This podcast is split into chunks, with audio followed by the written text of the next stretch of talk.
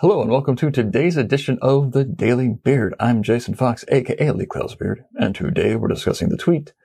The greatest obstacle most agencies and clients must overcome is the inertia of their own internal ways.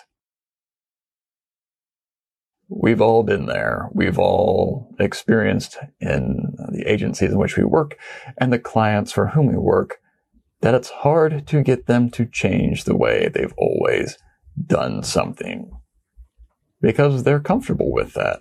They think it works to a good enough degree. So why change it? Why do something different?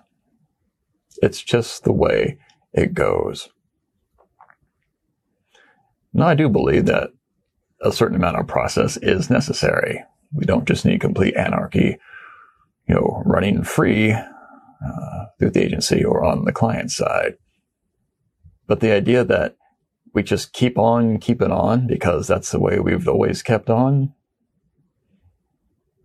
that's not how progress is made, especially in, in an industry that talks incessantly about mixing it up, about disruption, about changing the status quo.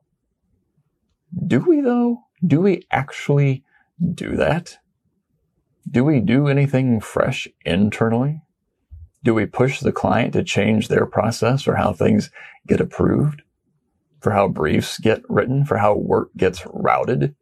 For who has the power to say yay or nay to an idea and get it produced, thus freeing up the agency to actually do something great in an expeditious manner instead of taking eight months to get a banner ad approved?